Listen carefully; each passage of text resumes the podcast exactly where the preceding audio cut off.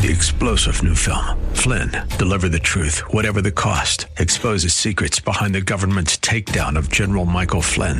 Flynn knew what the intel world had been up to. He ordered the first audit of the use of contractors. This set off alarm bells. He told the truth. He was the most dangerous person for Donald Trump to hire. They had to get rid of Flynn.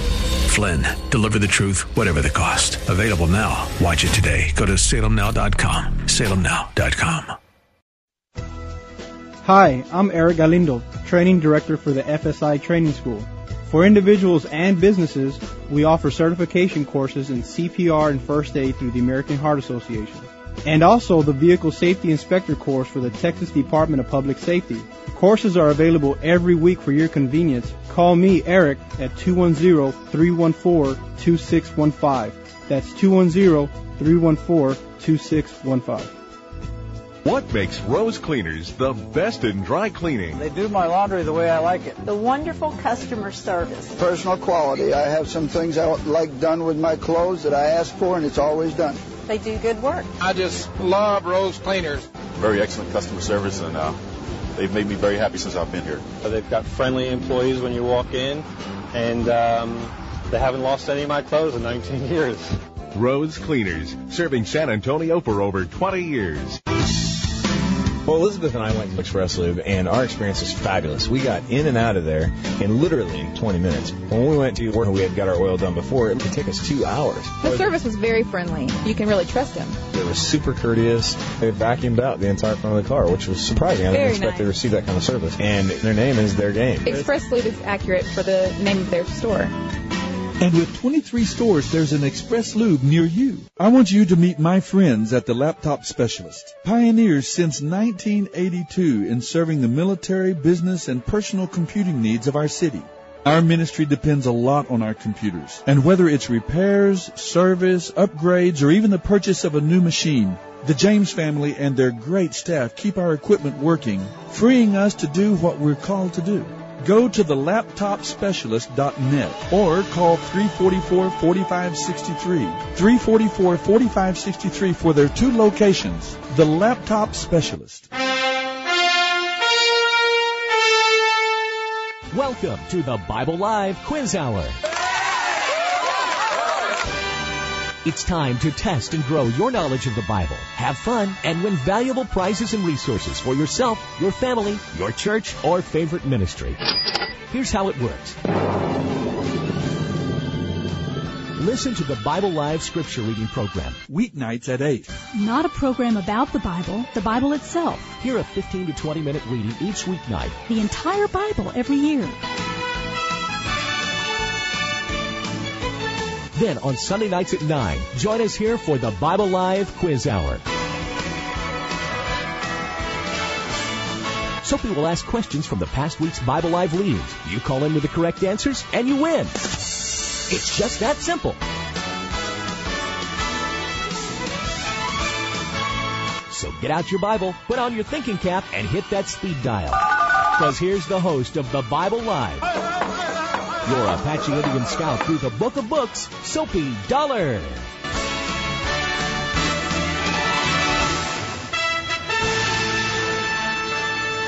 Hello, everyone. Thanks for joining us tonight. We're in the house. Jacob here with me. We are ready to start this edition of the Bible Live Quiz Show. I just had a great week, Jacob. Met a number of folks who've heard the program, and I was really encouraged this week. Sometimes, you know, we laughing about ourselves, among ourselves, about who's listening and how many and so on. And so kind of the Lord pulled back the curtain a little bit this week. And so you met both of them? Both of them. No, but it has been actually several folks have come up and said, hey, I listened and I enjoy hearing the scriptures and this, that, and the other. And so it's really been a great week in that sense. And some of them are listening tonight. We want to give a shout out to the new friends that are joining us and hearing the quiz show. Some of them had heard the Bible reading program Monday through Friday, but they had not heard the quiz show, the prize show where we ask questions. You get a chance to answer those questions. All of these questions we'll be asking tonight come out of our readings of the Scriptures this past week, and you can call in and win some great prizes from Express Lube, from Las Palapas, not Las Palapas yet. We're I knew I was teasing you. Really. That's mean. Rose Cleaners and some others that we'll send to you. A little prize package that'll hopefully make a little dent, a little positive thing in your family budget. So we'll send those out. Give us give the folks a little idea what they'll get. Oh, they'll get. Let me see. I just said an oil change, perhaps. Oil change. They'll get a cleaning certificate, dry cleaning with Rose Cleaners. They'll get a certificate from the Bible Live if they're ever interested in having a copy of the Bible on CD that they can listen to themselves. Then we have the certificate there that they can use. Let's see what else I'm thinking. A Laptop Specialist. There's a few more. There's what's the dry cleaning and the carpet cleaning and then so on. I'll think of them. Vernier. You'll hear their voice. You'll hear their spots here in the program as well. Doesn't start V. It'll come to me. Yes, right. Of course it will. It will. Do you need the second letter? Can you name this? And that's our first question tonight. Can you name our sponsors? That would be. Yeah, that's kind of funny. Anyway, folks, you can give us a call 340 anytime in the next 90 minutes. If you have an answer to some of the questions we'll be putting out there, or even if you have another comment yourself or a question that yourself about the Bible, about the readings we had this past week, or even anywhere in the Bible, and what it means to know God, to walk with God, to follow God, any of those things, we're just opening the phone lines for you to be a part of the program and join with us this evening on the Bible Live Quiz Show. So let me see. I'm going to give you some questions from the Psalms.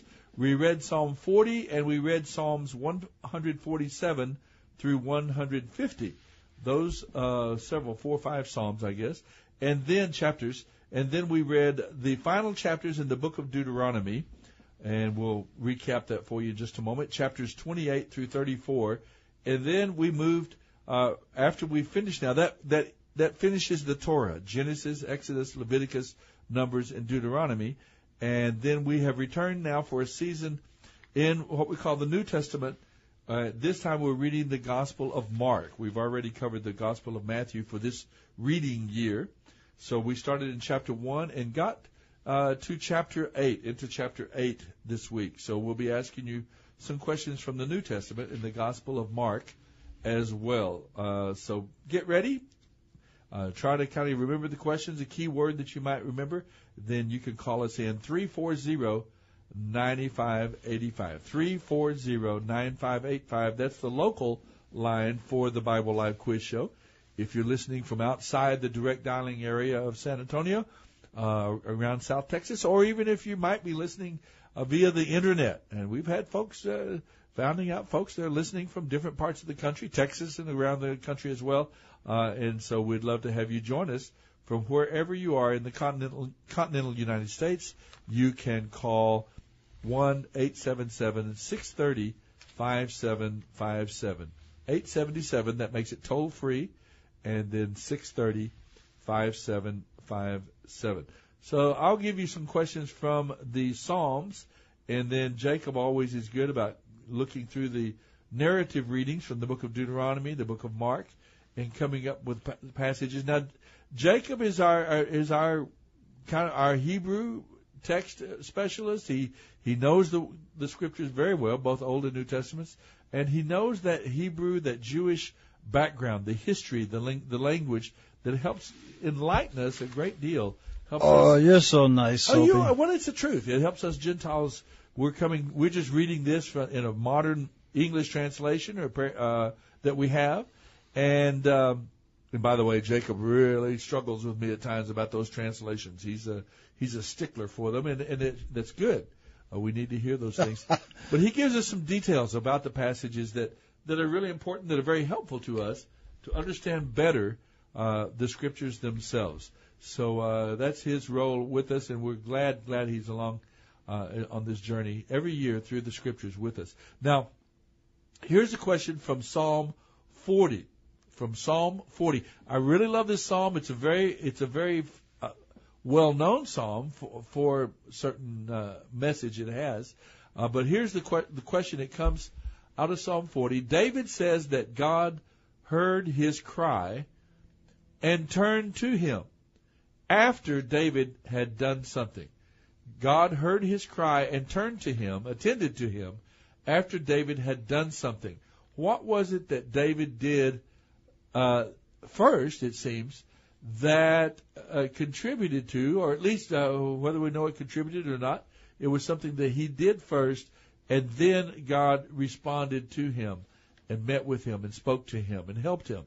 So what is that thing that's mentioned prominently in Psalm 40? What is it that David did before, in this case, before the Lord turned to him to help him? All right? So that's number one. Let's go to Psalm 147. The entire Psalm 147 was written to observe, to remember a certain occasion in the history of the people of Israel.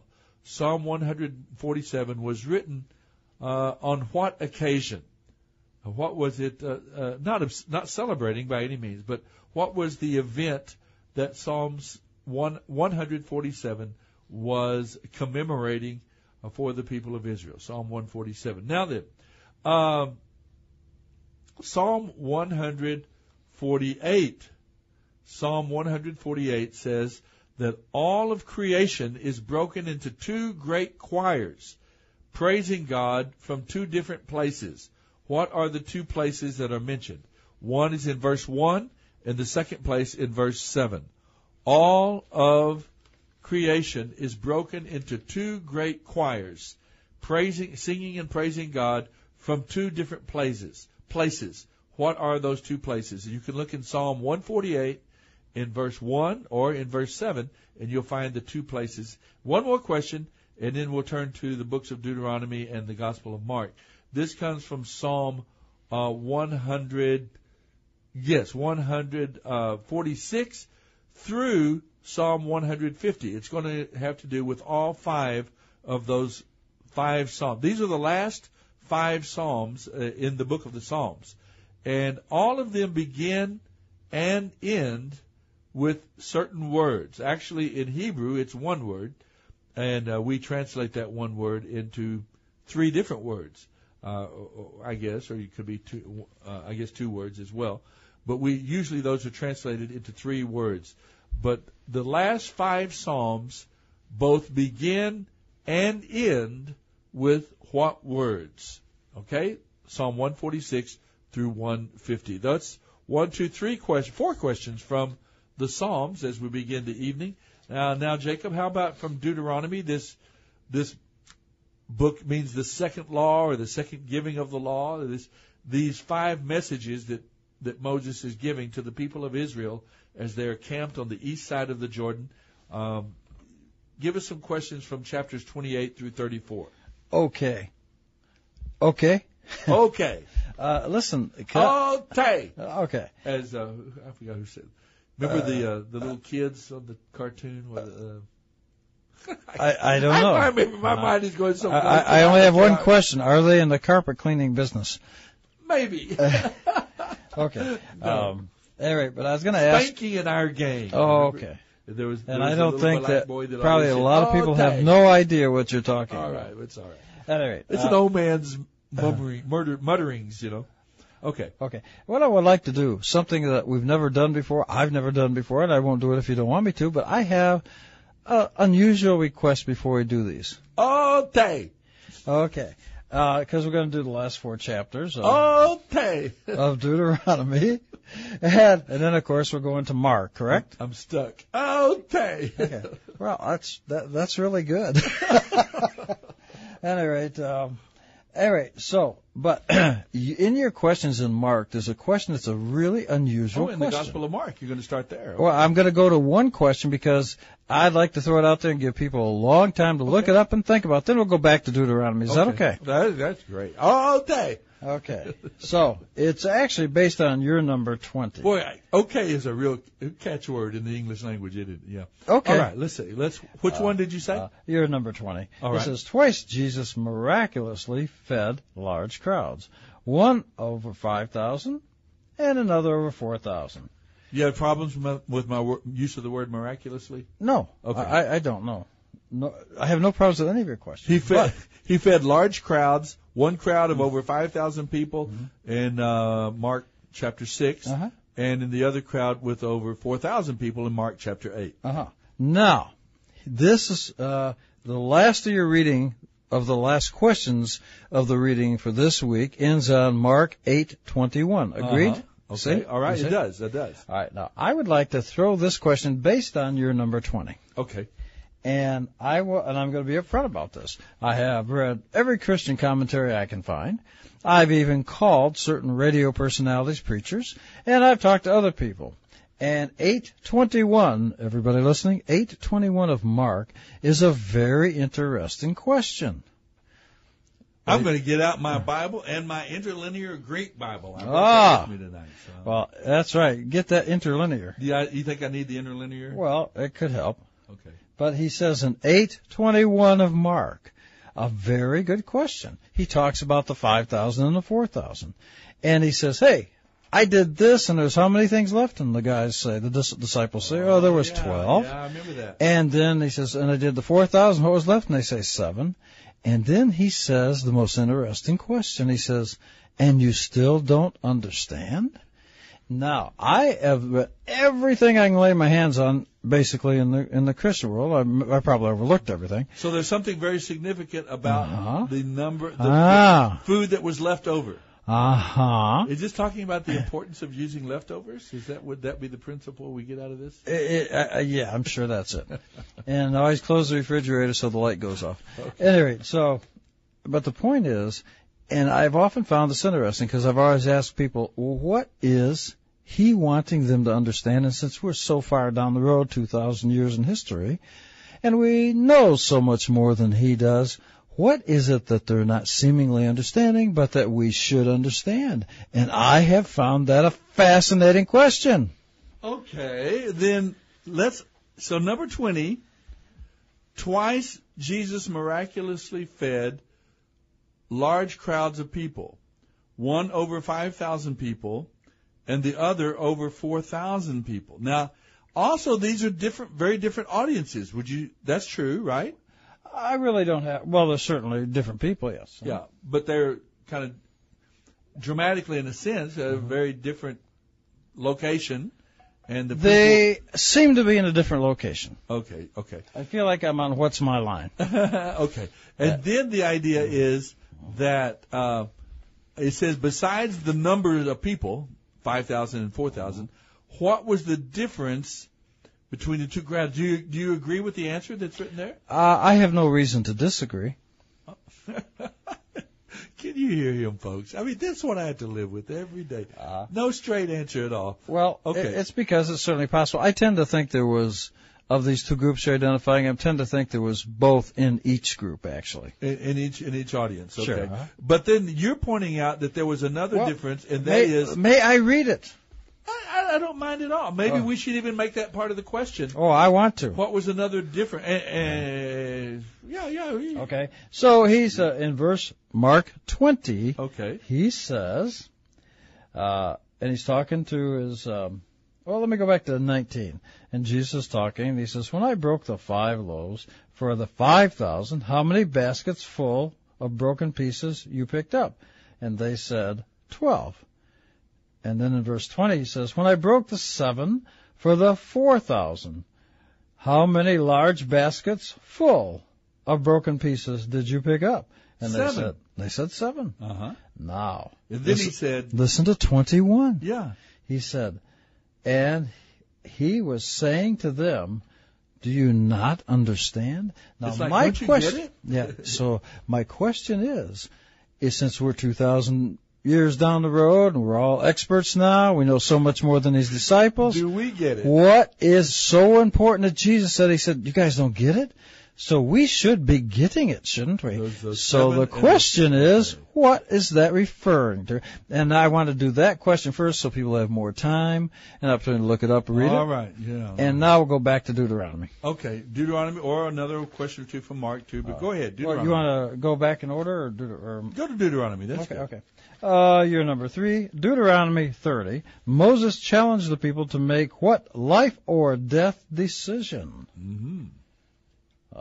That's Deuteronomy 30. A life or death decision. And you can actually find the answer in Deuteronomy 30, 16, and 20. All right. There you go. And then, you're number 6 in Deuteronomy. During the year of release, what book did Moses say should be read to all the people when they gathered for the festival of shelters or tabernacles? Okay. Now, that's a very important question. What book should be read to all the people when they gathered for the festival of shelters, the festival of tabernacles? All right. Okay, and then one more?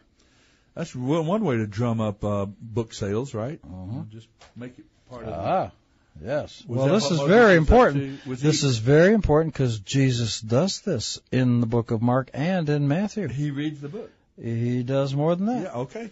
Anyway, so, and then the last question from Deuteronomy would be, year 18, Moses was 120 years old when he died. Tell how the 3 40-year periods of his life were spent. Okay, the man is 120 years old.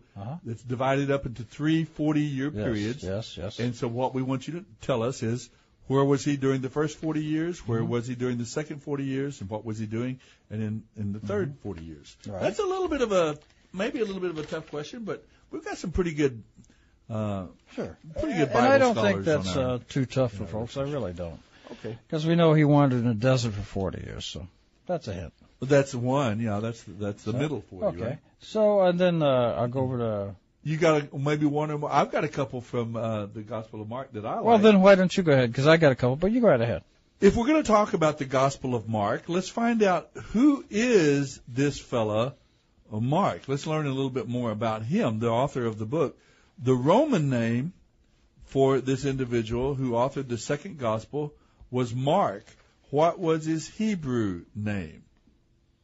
That's maybe a little bit more of a technical. I don't know if it's a hard question or not. But it's a question worthwhile knowing. I think so. And you know what? I should have a passage there they could look to. Actually, I read more about him in the book of the Acts. After Jesus has resurrected and ascended, then you see him in the book of Acts going on mission trips with Paul and so on. Well, I think this is one of those areas where a lot of people who are more or less just pedestrian readers of the New Testament Gospels, they get confused because they say, I thought this guy's name was this, now they're calling him this. Anyway. But it's good to know. What was his Hebrew name? What was Mark's Hebrew name? Sure. And then one more. At about the age 30, now here's what everybody's going to know. At about the age of 30, Jesus traveled from Nazareth to be baptized by his second cousin, John the Baptist, and he was baptized in a river.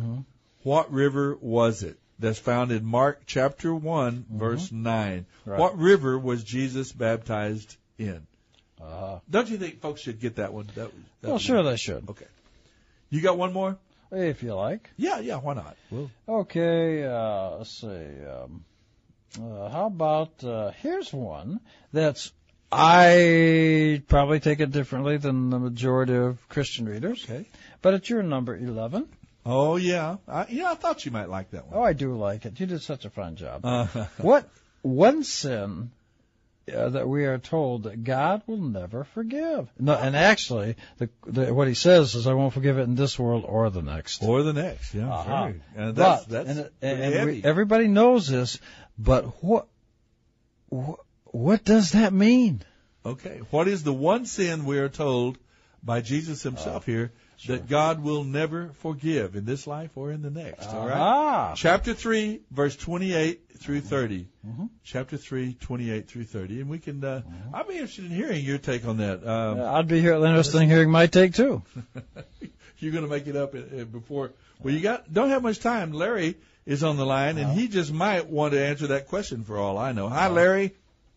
Well, I could answer two questions. All right. Help clear up those questions.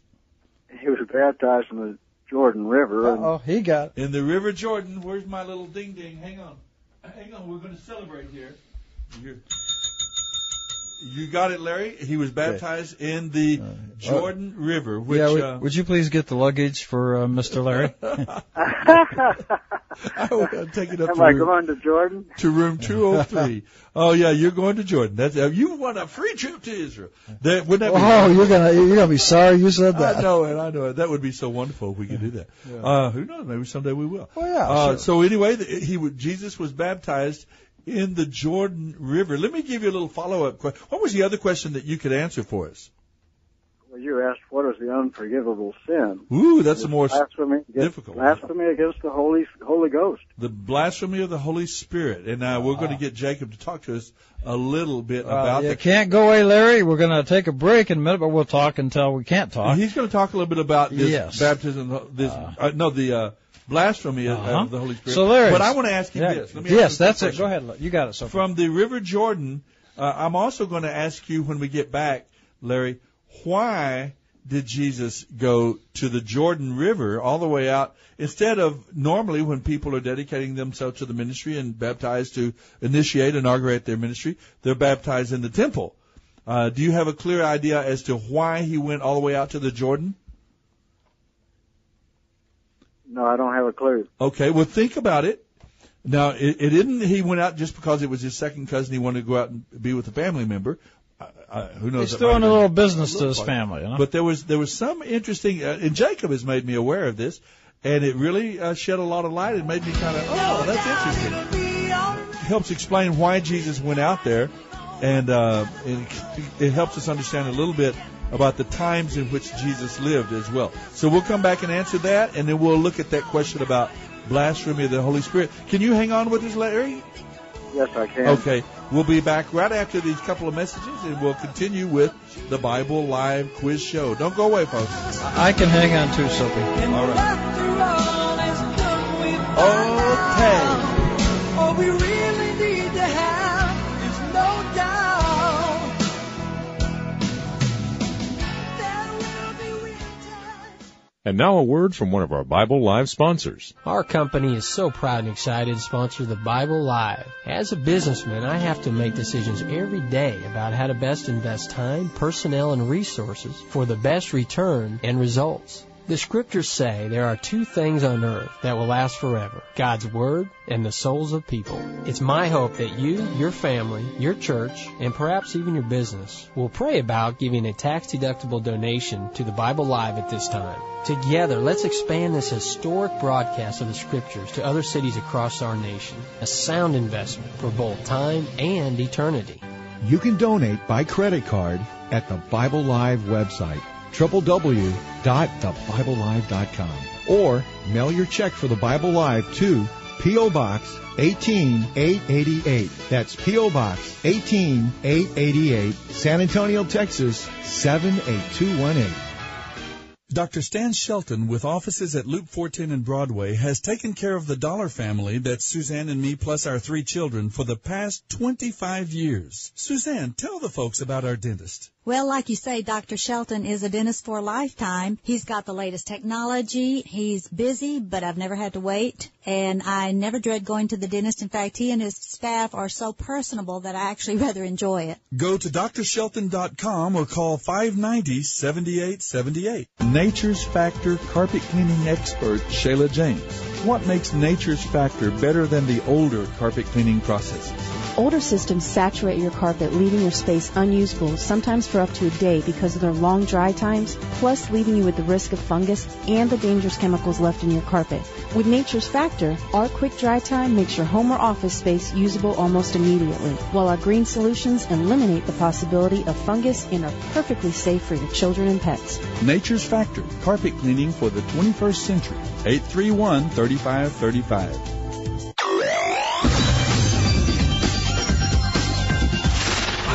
That planet tomorrow before I let her take it from me. In the movie Jupiter Ascending, Jupiter Jones is a young 20-something who earns her keep cleaning bathrooms. But unbeknownst to her, she has the genetic makeup to be queen of the cosmos. This bombastic space opera by the makers of the Matrix film series is a rare blend of the pretentious and silly, and a pick that's very difficult to take seriously. In addition to its nonstop violence, mishmash of spirituality and sensual asides, the movie is just flat out weird, and not in a good way. So, I'm giving Jupiter Ascending a mere 2 sparkling toilets out of 5 for family friendliness. For our full take on this film, the movie Seventh Son, the newest SpongeBob flick, or Past the Light, visit us at PluggedIn.com. Plugging you into the movies, I'm Bob Olszewski for Focus on the Family's Plugged In Movie Review. Above all powers, above all kings, above all nature and all created things. Above all wisdom. You're listening to The Bible Live with Soapy Dollar. You were here before the world began. Above all kingdoms. All right, we are back. You are listening to the Bible Live Quiz Show, and Larry has been on the line with us. Let me bring Larry back up again. Just before the end of the break, Larry answered a question for us about, what was it? Oh, about Jesus, the Jordan River. Jesus was baptized in the Jordan River. And then we have this question about the blasphemy against the Holy Spirit, which is the sin that Jesus said is unforgivable, that God can never forgive or will never forgive that particular sin. Larry, you're still with us, I hope? Yes, I am. Give me your thoughts a little bit. You thought about it maybe a little bit during the break. Why do you think maybe Jesus went out to the Jordan? Besides just that it was his second cousin, it was John the Baptist, the familiar relationship at least. Well, all I can say is that at the bottom of the page says one semicolon says Jesus was baptized of John because he had no sins to repent of. Jesus' baptism was unique. Yeah, in some ways it was a ceremonial cleansing of a recognition of repentance of sin, but also it was a ritual of that men and women who went into the ministry, for example, that took a vow of ministry or into the priesthood, they went through a ceremonial washing and cleansing as well. Now, do you happen to know what tribe of Israel that John the Baptist was from? No, I did not. His father was Zechariah. His mother was Elizabeth. They were both from the tribe of the Levites, which were the tribe of the priest of the priesthood. Levites and the Levites, and so they were the tribe that legitimately all of the priests that served Israel were to come from the Levites.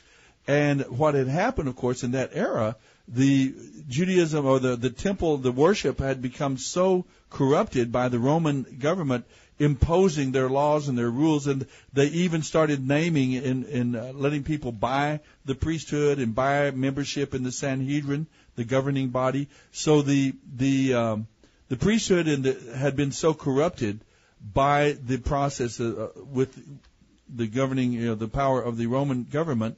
And the corruption within the Judaism itself, that Jesus went to his part of the reason is that Jesus went to his second cousin because he was a legitimate Levite, a Levite priest of the tribe of Levi that could inaugurate and initiate correctly and effectively as was supposed to do. That's why he said we must do things all decently and in order, part of that reason. So it is another little angle, another little understanding of why he went out to the Jordan and allowed his second cousin there to be the one who inaugurated and initiated his ministry in this ceremonial rite of ceremonial washing. Very, very. I found that very interesting. Jacob has actually had that insight for us, and I think it makes a lot of sense for us. It adds a little element to our understanding of his baptism. In fact, I would add that had Jesus gone ahead and baptized John, we would have had a sin right there. Because nobody can baptize but the Levites. There you go. So everything, it does give us a little additional light on that particular event, doesn't it, Larry?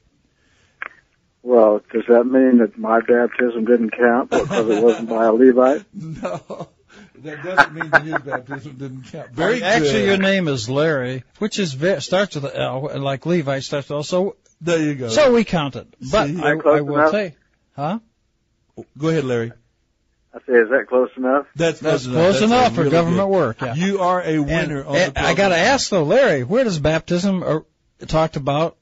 Where it originated, and this is in the New Testament. Do you know where it's at? Really?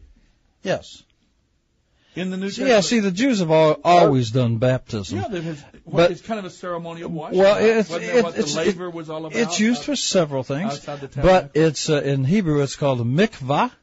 So it was actually John, the mikvah man, or Yachanan, the mikvah man. John the Baptist. Uh-huh. So but where you will find Baptist, you'll find it explained from a Jewish perspective in 1 Peter, chapter 3, and verse 21. The children of Israel baptized in the cloud. Listen to this. Okay. It says, 1 Peter, chapter 3, verse 21. Corresponding to that, they're talking about Noah coming up out of the water. That's right. It says, baptism now saves you, just as Noah was. So the first picture of baptism was Noah. You might say he came up out of the water, he was saved. Mm-hmm. And so that idea is carried forth as mikvah in all of Judaism. And here it is right here in the New Testament explaining where the origination idea came from baptism. How about that, Larry? Interesting. Yeah, okay. I like that. Very, what was that, 2 Peter? No, that was 1 Peter. 1 Peter. Chapter 3, verse 21. Right. And, of course, we see baptism where it's told to us and clarified to us in the New Testament that baptism is essentially the baptism that saves is a spiritual baptism. It's a spiritual transaction of being co-identified with Christ. I was just speaking to a whole group of basic trainees out at Lackland about this morning, that some of them that are considering after their decision to trust Christ to go through and experience believers' baptism. Mm-hmm. And we were talking about the fact that the root of it in the New Testament came from the textile industry. People would take a fabric, a piece of cloth, and they would dip it down into the vat of dye, and then the two were bonded together. They were co-identified, the fabric with the color of the dye. And so that's the idea of being the co-identification. And when we come to Christ, when we place our faith in Jesus as Savior and Lord, and we're born again, and at that moment we experience several spiritual baptisms. The Holy Spirit baptizes us into the body of Christ. Christ baptizes us with His Holy Spirit, who comes to dwell and walk with us and be our spiritual wingman, our escort as we go toward glory. He's going to do that transforming work in our lives. So there's some spiritual transaction, baptism, a co-identification that takes place. And then the water baptism is a beautiful picture of that we as believers can, it's an outward symbol of that inward reality. It's a testimony that we can give that we have, in fact, begun a new life in Christ, and we're buried in Christ in baptism. We rise to walk in newness of life. The idea that, like Noah, for example, coming out of the water. So it's a beautiful symbol. It has been for centuries, a beautiful symbol of our relationship with Christ. Let's jump over quickly before I launch too much into my preaching mode there, and get into this idea: blasphemy against the Holy Spirit. Do you have a thought on that too, Larry, or of what that? I mean, it's a very serious thing, obviously, a sin for which there is no forgiveness. What have you come to understand about it? Are you still? I tell you, I don't think that very few ministers, if any, can explain it, because none of them seem to understand it. I don't understand it. I've had preachers tell me, well, you haven't been alive long enough to commit that sin. But I thought if someone it takes lots of practice, evidently, right? Yeah. Pardon me? It takes lots of practice, evidently, to commit that particular sin. No, I don't think so. I think if somebody denied that Jesus Christ was the Messiah, I think that's it. Something like that. I think you're very close to the idea. Remember in John chapter 3, Jesus is talking about the new birth to Nicodemus, this rabbi who comes to him by night, and he talks to him about the fact that we have to be born again to go to heaven, to be with God. And he talks about this saving event, salvation event, born again. That of course, the agent of the new birth is the Holy Spirit. He is the one who shows us our need of a Savior. He reveals to us our sin. He shows us a need for a Savior, and he is the one who reveals to us the Redeemer, Jesus. The Holy Spirit is the one who does that. And he is. It could be a preacher we're listening to, or someone who your friend, your buddy, who may be witnessing to you and talking to you about God over lunch. But the Holy Spirit uses their words. He is the one that penetrates our heart and shows us our need of the Lord to come to salvation. So if we reject the work of the Holy Spirit, and that's what Jesus says when he tells his disciples about the Holy Spirit, he says, "He will speak of me." He is the one who will bring and usher you, bring people to me. He'll glorify me and speak of me, not of himself. He will bring people to the Savior. And so the idea I've understood is that blasphemy of the Holy Spirit is rejecting that fundamental ministry of the Holy Spirit as he brings us, he shows us our sin, our need of a Savior, and brings us to Messiah. And then we reject. When we reject the gospel message, the good news, the gift of God, that is a blasphemy against the work of the Holy Spirit, because that's his function. And so if we reject salvation, we can't be saved. That's why, that would explain why it's unforgivable, because the only means of forgiveness and salvation is through the redemptive work of Messiah. And if we reject that, then there's no other means of redemption, forgiveness, and the new birth, salvation. So to me, that's the way I make sense of it. It seems logical and clear if we understand that the work of the Holy Spirit is that the agent of the new birth, that he is the one that brings us to the Savior. Now, Jacob has another thought about it. I don't know. Mm-hmm. Yes, I do. Are you in there, Jacob? Larry, are you there? Yes. Okay. Now, in no way, pardon me, with no way would I quibble with what Soapy just said or what you said. However, just in the limited framework of a Jewish idea, I think I got a pretty good grasp of what this is talking about. It's going to surprise you. All right. In the Ten Commandments, the third commandment is you shall not take God's name in vain. And it's not an accident that the next one, the fourth commandment, is the Sabbath. Blasphemy against God, who is translated as the Holy Spirit, is not for the Jew, for not keeping the Sabbath, because that way you blaspheme God's name, and that's blasphemy against the Holy Spirit. Okay. That's definitely a Jewish spin on the idea, and I'll have to ponder it. Pondering is always good. Pondering is good. Well, very good. Larry, you've gotten an earful. I guess you didn't bargain for a long conversation, but we are so happy you called in. Yeah, will you send us gifts now, Larry? No, we're going to send you a packet of gifts and prizes. And so if you don't mind, Larry, don't hang up. Hang on and talk to Mark. He's going to take down the address that we can send the gift packet to, and we'll get it off. Could I say something on the air first? Please do, yes. It depends. Is it going to be embarrassing? Yes, I got my finger on the dump button here now. It's going to be very short. Okay, go for it. I think that our ministers are letting us down because they're not educating the Christians about what event starts the tribulation. And I know, and I'm sure you know, but I'll bet the majority of your listeners do not know. This is intriguing. This is intriguing. Talk to us a little bit about it. Do you mind? Okay. It's Daniel. Chapter 9, verse 27, which that in itself is difficult to understand, but what it means is when the Antichrist signs the 7-year treaty between Israel and the Muslims, that is day one of the tribulation. Interesting. Jacob and I are both going to have to ponder that, and I know you'll find it interesting. Well, I will tell you this. All things I do get, and I'm not suggesting anything that's inappropriate here, I hope, but there is supposedly, that's going to be revealed, because I get little Jewish emails and things, and different notices on information, yeah. And so I'm told that there is on the horizon an agreement that's going to be signed by America and Iran by the end of March. That's America and Iran, not Israel. That is correct. And a 7-year treaty? Well, I don't know. All I know is I find that interesting. And I understand that's the reason why Obama doesn't want, President Obama, doesn't want Benjamin Netanyahu coming here and speaking to Congress, because he's going to speak against it.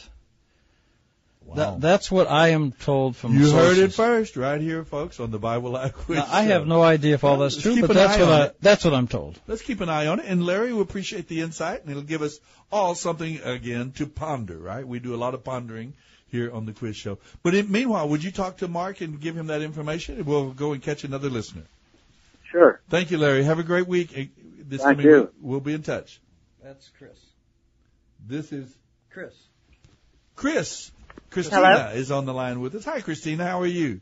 I'm fine, thank you. Good to hear your voice on the program tonight. Just to remind our listeners, if you'd like to join us like Larry did or Christina has, you need only dial 340-9585, and we'll get a chance to visit and talk with you and give you a chance to answer maybe some questions, win some prizes, or ask a question as well. Which would you like, Christina, tonight?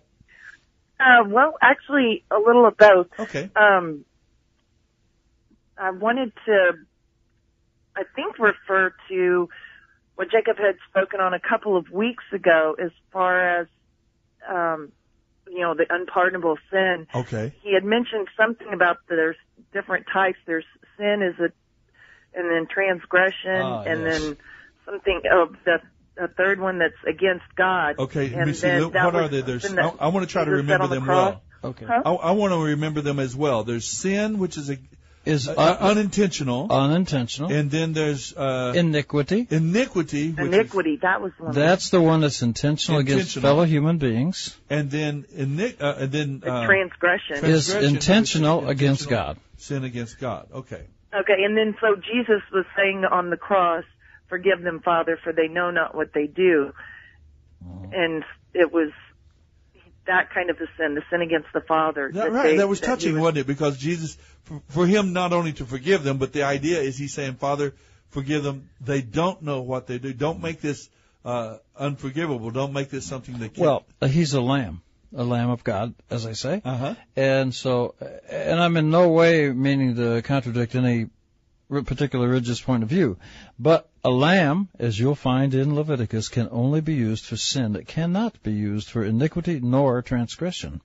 Right. So when he says, forgive them, they know not what they're doing, that's unintentional. Exactly what a lamb should be doing. So he's granting them grace, even from the cross. Yes, and so if you don't know what you're doing... Well, that's right. So if you don't know what you're doing, then you can't really commit an iniquity or a transgression because you don't know what you're doing. Right. Now, by the corollary, I think, is if you know to do right and you don't do it, it's sin. And if you don't know that... do right and doesn't do it. Well, actually, you'll find the actual definition that's very close. In Deuteronomy, a sin is doing something unintentionally that God said not to do. That's actually the definition. But that's a passage of Scripture that she just quoted. It is. He that knoweth to do right and doeth it not to him. That's something like that. Well, I think same thing. But are you relating, Christina, that idea to the question about the Holy Spirit? Is that what... Kind of wondering. Well, I was just wondering if they're related. If that's what you were talking about earlier, and then I was on hold though. Whenever you expounded with your definition as far as the Holy Spirit, and if you reject the Holy Spirit, I thought it had a lot to do with what Jacob had. I think it's a very good observation. Does it? Do you think there's any relationship? Well, of course. I could not disagree with that. I think she's got a good point. It's interesting. It's an interesting thing. Again, we get to ponder.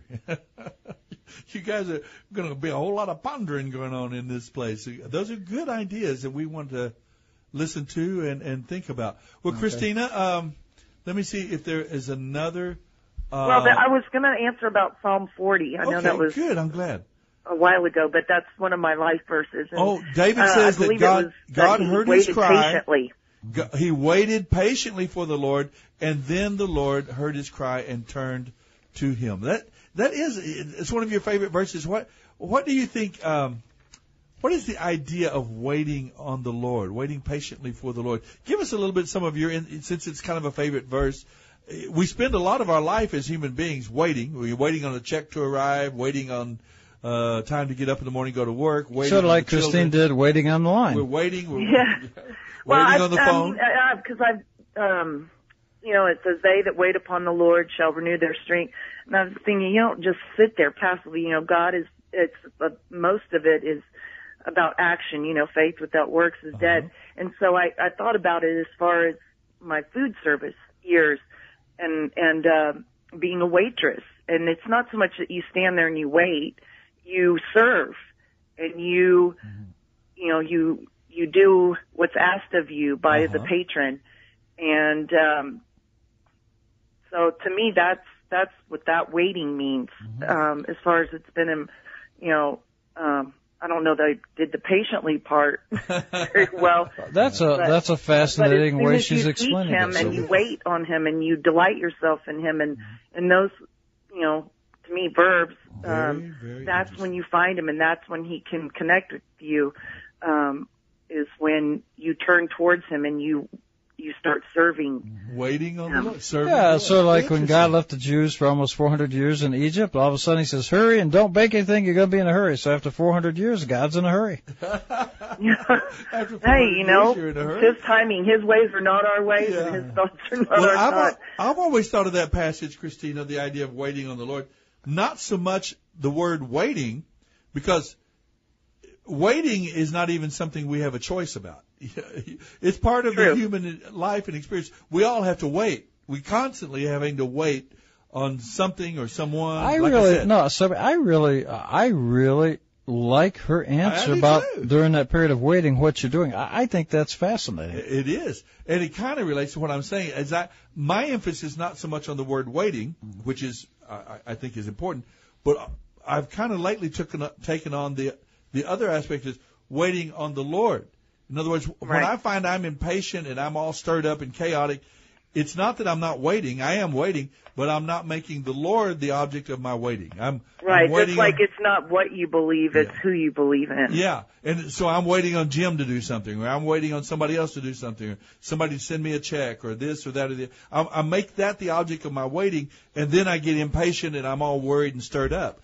But if I make the Lord the object of my waiting on the Lord, then I find I'm more apt to be patient because I know the Lord. He's going to do things. Well, I think that kind of dovetails with that Isaiah reference to those that wait on the Lord will renew their strength. Because when you're waiting on something other than God, like man or something like that, and your hope is in and expectations are in those things, you end up spinning your wheels and getting frustrated and getting weary. But if you make the Lord the object of your waiting, you won't be disappointed. The verse has taken on that aspect to me. Not so much the waiting because I can't help but wait, but make the Lord, you know, wait on the Lord, make him the object of my waiting, and then, you know, I find that I renew much. It's not debilitating, it's not draining. It's actually invigorating. It's invigorating and energizing. You have a hope that won't be disappointed. Yeah, there's some expectation there about what's God going to do and when is he going to do it. It's going to be great. But I do like your point about you don't necessarily have a choice whether to wait, but we do have a choice on how we react and what we do. And it dovetails a little bit with what you're saying as well, the attitude with which you wait. Right. I like that a lot. Thank you, Christina. That's a very good insight you brought to us. Can you talk to Marcus and give your information? I've given him information a while back, but I did want to also... You're waiting on Soapy. I wanted to... the 40-year periods of Moses' life. Good. Can you tell us those? I believe it was that he was in the Egyptian household. In the palace of Pharaoh. Right. And then he was a farmer, very, I think for 40 years. He had a business, basically. Well, he wasn't a farmer. I don't know how you interpret the word farmer. Not a farmer. That's okay. She gets it. It's good enough. She wins out. Okay, farmer's good. A Jew says it is good. So that's good enough. You win, Christina. Okay. And then what did you do about what about the last 40 years? Well, that he spent wandering around, I guess, in the desert. Isn't that what y'all had pointed out? Then what'd you say? Leader. The first 40, he was in the palace of Egypt under the Pharaoh. The second 40, he was a farmer or a shepherd down in when he fled out of Egypt. Right. And then the last 40, he was called to go back to the Pharaoh, and he led the people of Israel out of Egypt and into the 40 years of wandering in the wilderness and so on. Yeah, she got it. You got him. You got him good. Da, da, da, da, da. But I am curious about the and I'll get off so I can listen to it. But I hope we don't run out of show before Jacob can explain his take on the loaves. Okay. And the numbers. We'll definitely get to it for sure. And we may answer it. And I do actually, Jacob, since I have you on the line, I had called in to one of the other shows before asking about the point of the 153 fish that were left over, mm-hmm. and why that specific number. And this teacher had told me, because it's to be very specific, to show that it's detailed. It's not 152, it's not 154. Mm-hmm. But when my parents had gone to Israel this summer, they were on a tour, mm-hmm. and their tour guide mm-hmm. explained to him that the numeric value of 153 is God. It spells out, I am God, or something to that effect. It's one of the names of God, that's correct, but also in the Proverbs, it mentions 153 nations. At that time of Jesus, there was 153 nations that were officially counted in Jerusalem. So it's everybody, not just that, but it is also numerically, because Hebrew is numbers, and that is one of the names of God. That is correct. Yes. It never ceases to amaze. And it's also mentioned as 153 nations in Proverbs. Very great. Very. And the 153 nations as far as at what time? I mean, at that time, I think, in the time of Jesus. And but how does that correlate to the? Fish? The fish. I mean, is that how? Because a fish in Hebrew, long before Jesus, was always a symbol of life. And there was a harvest here. They were bringing in the fish, and the idea he's communicating to his disciples, perhaps, is the idea. Remember, he sent them out to all the nations of the world. Fishers of men. Yeah. That actually comes from Jeremiah. If you can look it up and find it, but it's in Jeremiah. All right.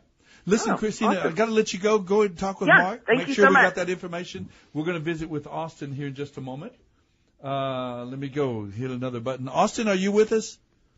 Yes, I am. Please forgive me for taking so long. We just enjoyed our visit with others. We're going to have to take a break here in a moment as well. Can you hang on? And what question was it that you were kind of focusing on or interested in? Well, I was kind of hoping to share on the blasphemy of the Holy Spirit issue. Okay. We'll come back to that right after this brief break. Don't go away.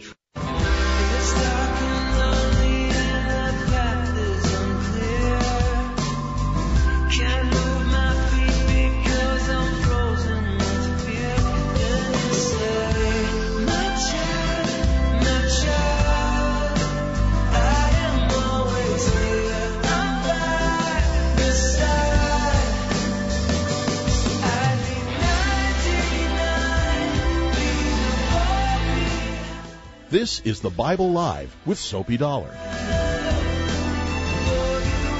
Is it in the Gospel of Mark, Jacob, that Jesus tells that story about the man who leaves the 99 sheep to go out and find the one that was lost? I can't remember if that's part of the Gospel of Mark or one of the other Gospels, but that's what that song was based on. Oh, I don't know. Okay, well we'll count. Maybe someone else can inform us about that. Let's go quickly to. Austin. Austin is on the line. Austin, please forgive us. We got carried away there with Christina a good while, and thanks for hanging on. We do want to invite Fernando and Gilbert. Go ahead and give us a call back. It could be that she answered a question that you were going to answer, but there are lots of other questions out there, and we'd love to visit with you as well, Fernando and Gilbert. So give us a call. And there were a couple other callers that really hung up. And for whatever reason, you're all invited to call back. Give us a call. To this locality, and we'll have a heap and helping of our hospitality. There you go. 340-9585. But we do have Austin on the line. Let's hear what he has to say. How you doing, Austin? Hi, I'm pretty good. I wanted to first say that shortly after I was baptized, I became very irrationally afraid that I had blasphemed against the Holy Spirit and lost my salvation, and it was one of the most emotionally painful and despairing times of my life, and I know a lot of Christians fall into that fear, and what really helped me was a verse in Jeremiah about you shall seek me and you shall find me when you shall seek me with all your heart. And so I really devoted a lot of time to just seeking the Lord, and eventually he gave me a lot of assurance about my salvation.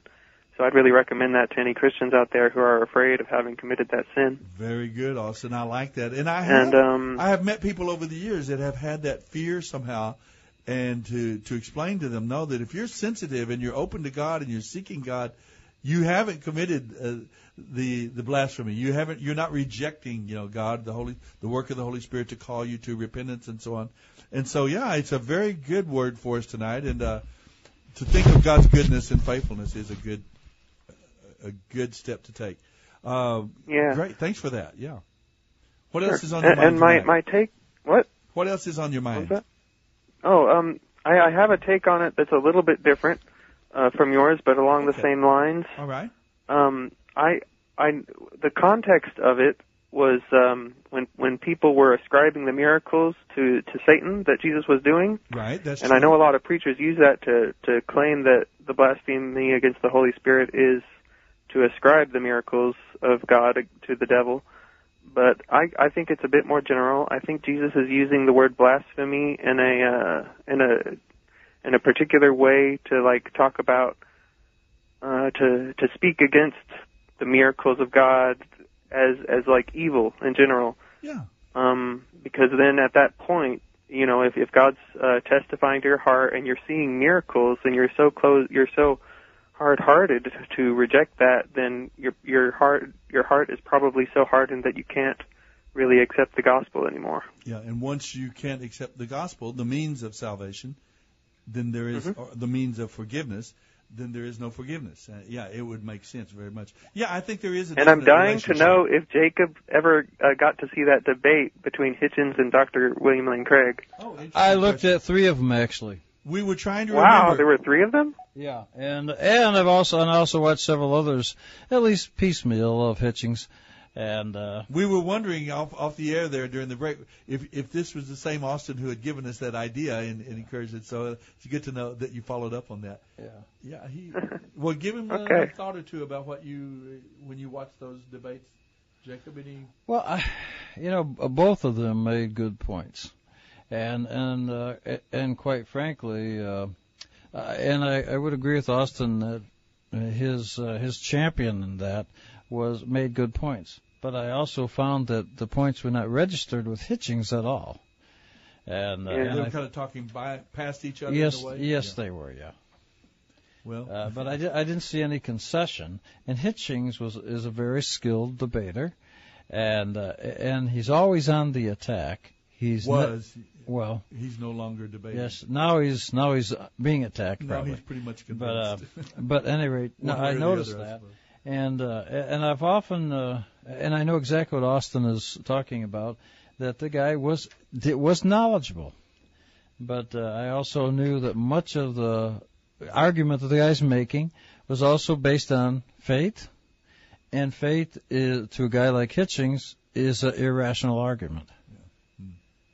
Yeah. Very interesting. Well, Austin, thanks for calling in. Any other? You want to answer another question for us, or anything like that? I could. Mind? Try. I'd probably make a fool of myself. Well, listen, if you do, I will be the first to be able to recognize it because I've done that so often. Let's go to that question. Let's go to that question, Jacob, that you found. Let's ask if maybe Austin can shed some light. Twice Jesus miraculously fed large crowds of people. One crowd was over 5,000 people, and the other over 4,000 people. And both of these are in the Gospel of Mark, chapter 6, and in respectively chapter 8 with 4,000 people. Besides the number of people in the audiences, what was the difference between those two crowds, those two events? Can you give us a thought? Well, I thought the question was what Jesus was trying to get us to understand. Yeah, well, that was my addendum. That was my story. Oh, Jacob's, I see. That's Jacob's. But if you know the answer, I would love to hear it. Do you have a thought about what was the difference? And, of course, that is bound up in Jesus' question of, don't you see it yet? He was saying there is a difference here, but what was the difference between the two groups? And it evidently has something to do with those numbers, right? The answer to his first question, there were 12 baskets of food left over with the first group and seven baskets left over in the second group. Any thought about that? Kind of a guess maybe about what was different about the two crowds, the two events?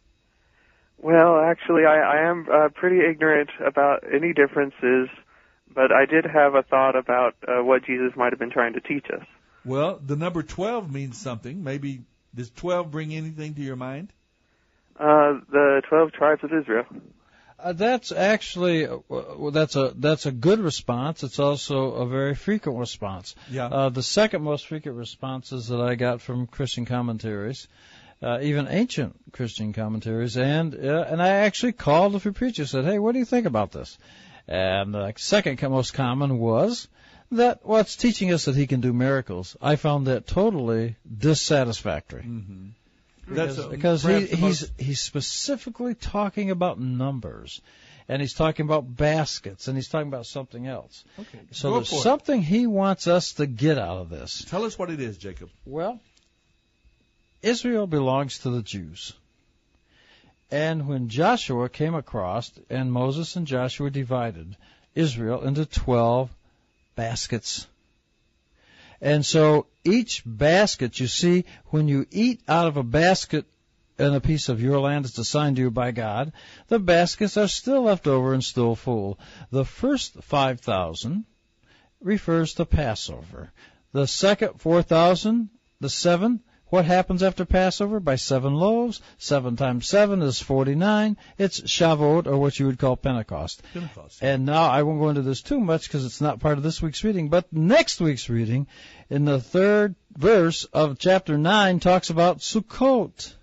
So we know it's the order of the Jewish festivals. And what he's saying is, you guys don't get it? It's Passover. It's when we got the Ten Commandments. It's the anniversary you're celebrating. And see, they have been so inundated and so abused and so bereft of having good teaching, primarily because of the Romans and any corrupt Jews involved, that they were forgetting the Jewish commanded holidays by God. Very interesting. An interesting insight. I've heard that it had to do with the 12 baskets being... Basically, the audience was a Jewish audience on the west side of the Sea of Galilee, and that the other audience of 7 were on the east side, wasn't it? In the 10 cities. He talks about there's 2 little fish, right?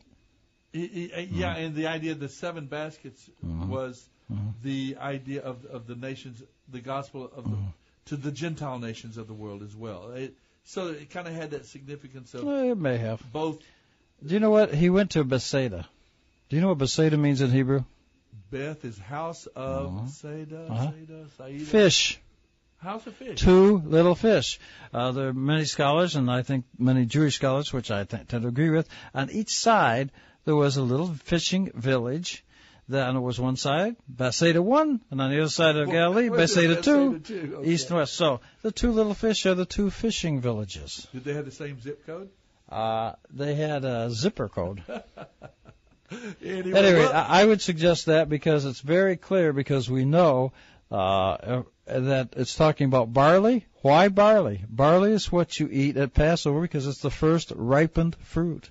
And so 7 weeks later, you get, that's 49 days or 50 days, and that is when the wheat is ripened, and that's a later crop. And that's when you get, as far as agriculture purposes, that's when you get the wheat, and that's also when the Ten Commandments were given. Did you find that in any of the commentaries? Did anyone? No, I didn't. But then, but I'm interpreting it strictly from a Jewish point of view. You know, and it makes perfect sense to me. I know that's part of the reason. I think it's even mentioned in Scripture. That's part of the reason the festivals were placed when they were the early harvest and the second, the later harvest with the wheat and so on. And in the very next chapter, which is not part of a reading, we'll find that Jesus goes up on a mountain, and 2 or 3 of his disciples go with him, and they want to say, "Hey, we need to be tabernacles or shelters for you." What is that? And why does that follow Passover and Shavuot or Pentecost? Because that's the Jewish holiday of, yes, you guessed it, Tabernacles or Sukkot in Hebrew. It's those 3 come right in that order. All right. Well, very good. Well, we appreciate you very much, Austin, calling in and reminding us again of some of the things on your heart and mind, things you've learned that have been very helpful. And I think you're already on our winners list. Yep. If you want to make sure, talk to Mark in there. But I think you're already there. I saw your name, and I'm gearing up to put out this great big mailing now of all of these packages. So don't be surprised. One of these days it's going to happen, all right? Wait patiently on the Lord. Yes. And Soapy. And on Soapy, I guess. All right. Thanks, Austin, for calling. All right, good evening. Thank you, sir. Good to hear from you. All right. Then we can give our number, 340-9585. Fernando or Gilbert, if you'd like to call us back. They're back. Anyone who'd like to join us, we'll take Fernando on one. Well, let's go and talk with Fernando. I'm glad he called in. Hi, Fernando. How are you and your family doing tonight? Fine, thank you. Good to hear from you, pal. This is a young man I got to meet this week, and I'm really excited about a new friendship with him and his sweet family. Well, did you hear a question tonight that you thought maybe you could answer for us? Or no, Mark's Hebrew name. I mean, I think it's Maccabi. Ah, the Maccabi. That's interesting. But that's not the name I'm looking for. What's one of the most common names in America today? I mean, it's used by a lot of people. And it's the name of the fourth gospel of the Bible. The second gospel is Mark. The fourth gospel is what? Matthew, Mark, Luke. John. He got it. He did it. I knew we could help him get the answer to that. Yeah, it's John Mark. And sometimes they actually use both names. His Hebrew name is John. His Roman name was Mark. I don't know if that's... Is that accurate, Jacob? Well... John, of course, in Hebrew is Yachanan. So, yeah, that's the English translation, sure. Okay. So, Mark, it would be more Roman. And all Jews. There's no Mark in Hebrew? No. Mark? Yeah. Mark, actually, many Jews have named Marcus. But, you see, all Jews have a name of the culture they live in, and they also have a Hebrew name. Okay. So, it's very common procedure. Right. Well, there you go. Well, that's our answer. It's young John Mark, and he's a very interesting individual. He has a up-and-down experience with Jesus, as you might remember, Fernando. He was a young man when I remember his mother was I think his mother was named Mary as well, but they were having a prayer meeting, and they went to try to get Peter released from jail over in the book of Acts, and they went to it was John Mark's home, to the of his parents, and they were having this prayer meeting, and that was the house where the little servant girl Rhoda went to answer the door. It was Peter. He was released from jail, but she was so afraid of it, thought it was a ghost or something. Oh, that's right. Remember, they were praying for Peter to be released? Yeah. And she opens the door, and there's a ghost. She closes the door, and I said, "Why'd you close the door?" And she said, "Well, he's a ghost, and I can't see him right now." And Peter, you know, and they had been praying for Peter to be released. And sometimes we Christians, and when God answers our prayer, we act like we're the most surprised. Well, somebody one time answered the door, and I said, "Who's there?" And they said, "The invisible man." I said, "I'm sorry, I can't see you right now." That's good. That's good. Well, Fernando, thanks for calling in. Can we give you another question and just kind of help you to clear up one of these other questions for us? I could try another one. Find one, you know. He knows his Bible pretty well. He hears our Bible reading program through the week. Let me find one that I think. Do you remember? Let me ask you this question and see if you. I think you might get the answer to it. There was a tax collector named Levi that answered Jesus' call to discipleship in Mark chapter 2, verse 14. His Hebrew name was Levi. By what other name? Levi. Levi. Okay. Yeah. Do you happen to know what was his? He's a tax collector. Remember, he's a tax collector, and Jesus went to him and said, "Follow me," and he left his tax table, his office there, and he followed Jesus. Do you happen to remember what his name was? Let's see. His Hebrew name was Levi. Mm-hmm. Matthew. Oh, yeah. Hey, okay. I knew he could do it. Fernando is good. Now, Fernando, Fernando. This is the bonus question, Fernando. What is your Hebrew name? Jacob, right? Iglesias. Well, Fernando, thanks for calling. Would you give your information to Mark, and we'll send some prize package to you, all right? Okay, sir. Don't hang up. Thank you. All right. Who's on line two? Mike. Michael, hi, Mike. Hello, Michael. Hello, Soapy. Hi, Jacob. Hi. Let's hear from Michael. Jacob was telling jokes, so I had a funny joke from Lester Roloff. Oh, good, good. One of our favorite old-time preachers. 40 of years for Moses. Lester Roloff used to always preach, Moses spent the first 40 years learning how to be a somebody, the second 40 years learning how to be a nobody, and then finally he was useful to God.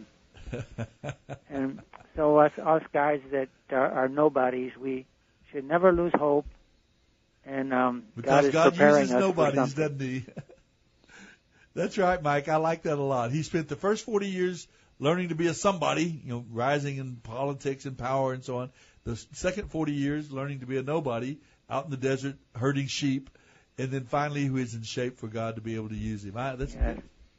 Does that preach, Jacob? It does. In fact, if you catch this pun, because Jews don't have a physical representation of God, so Jews believe in nobody.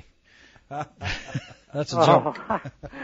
Well, that's there you go. Well, I had a couple other interesting things about how people change their lives around. It's interesting to me that Simeon and Levi were the two brothers that massacred Shechem. Yes. And Levi is such an important father of all the priesthood. And then Judah, who was an instigator of the sale of Joseph into slavery to Egypt, he turned his life around, and he became a very important man of the tribe of Judah. The tribe of Judah, from which came the Messiah, the Redeemer.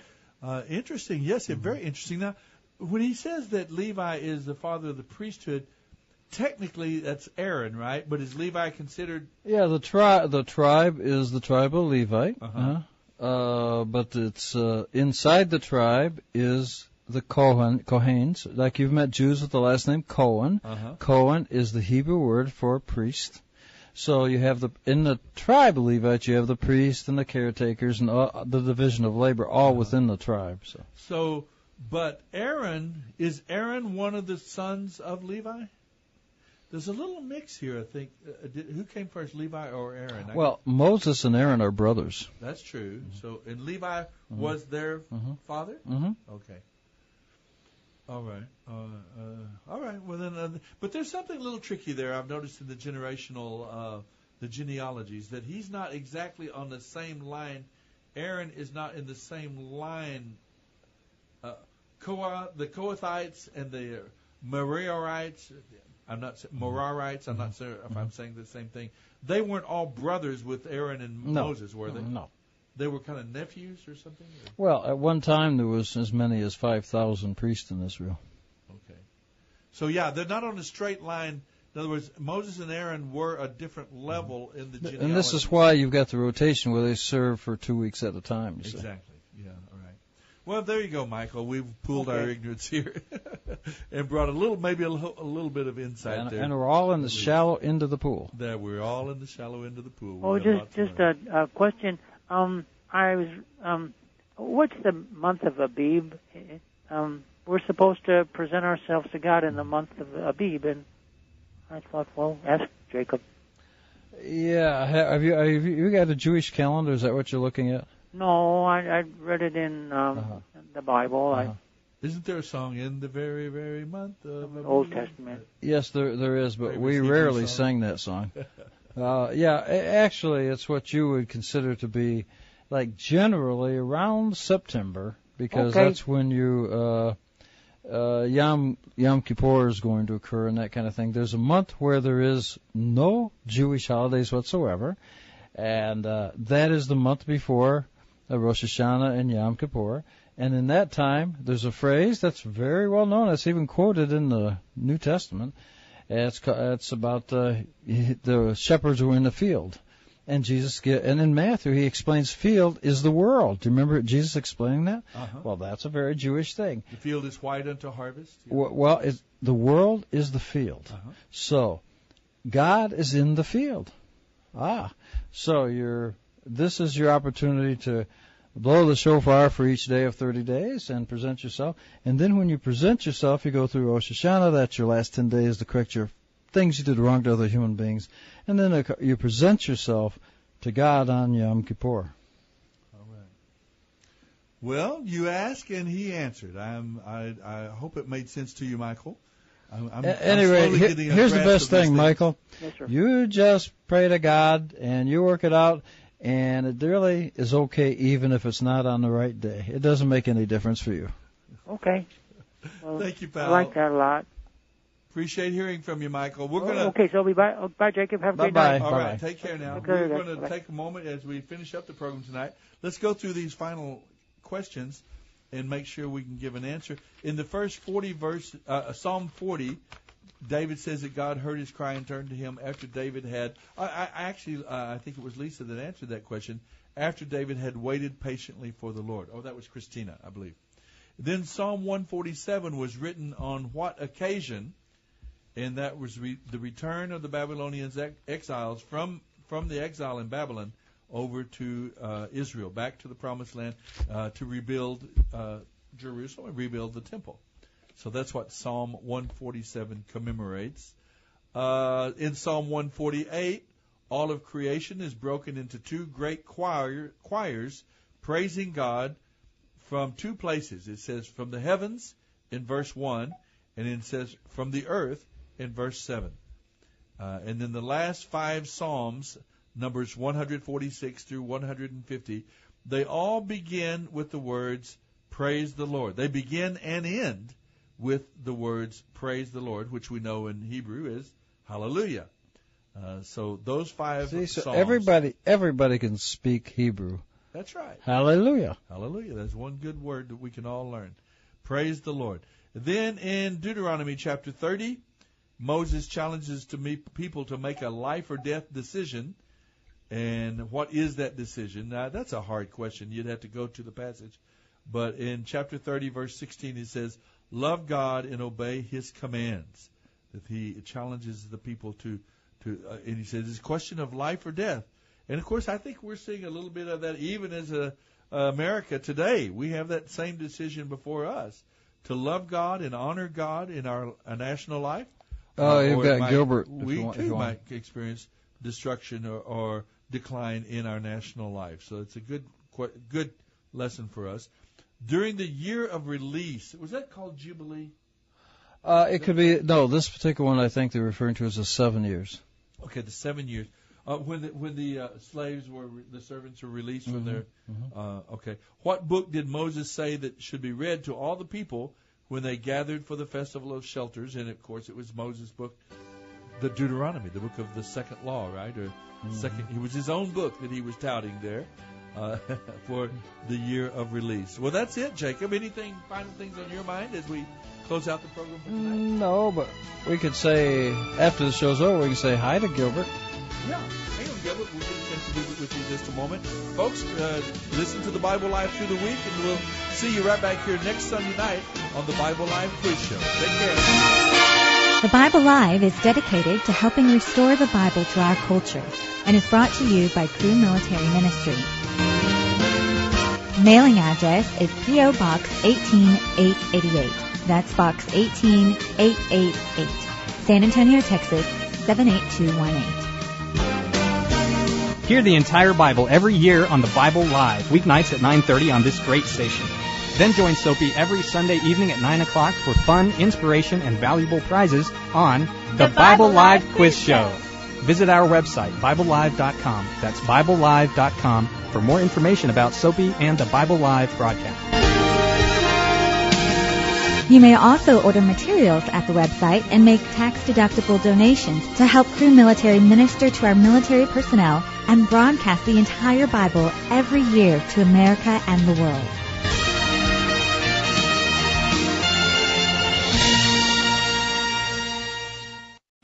three-star general Michael J. Flynn, head of the Pentagon Intelligence Agency, knew all the government's dirty secrets. He was one of the most respected generals in the military. Flynn knew what the intel world had been up to. He understood its funding. He ordered the first audit of the use of contractors. This set off alarm bells. The explosive new documentary, Flynn, Deliver the Truth, Whatever the Cost, and covers the facts behind this scandal. Flynn told the truth. He was the most dangerous person for Donald Trump to hire. I find out the worst enemy that I'm going to face in my life is right here in America. They took my assessment and they wanted me to change it. And I was like, I'm not changing it. They had to get rid of Flynn.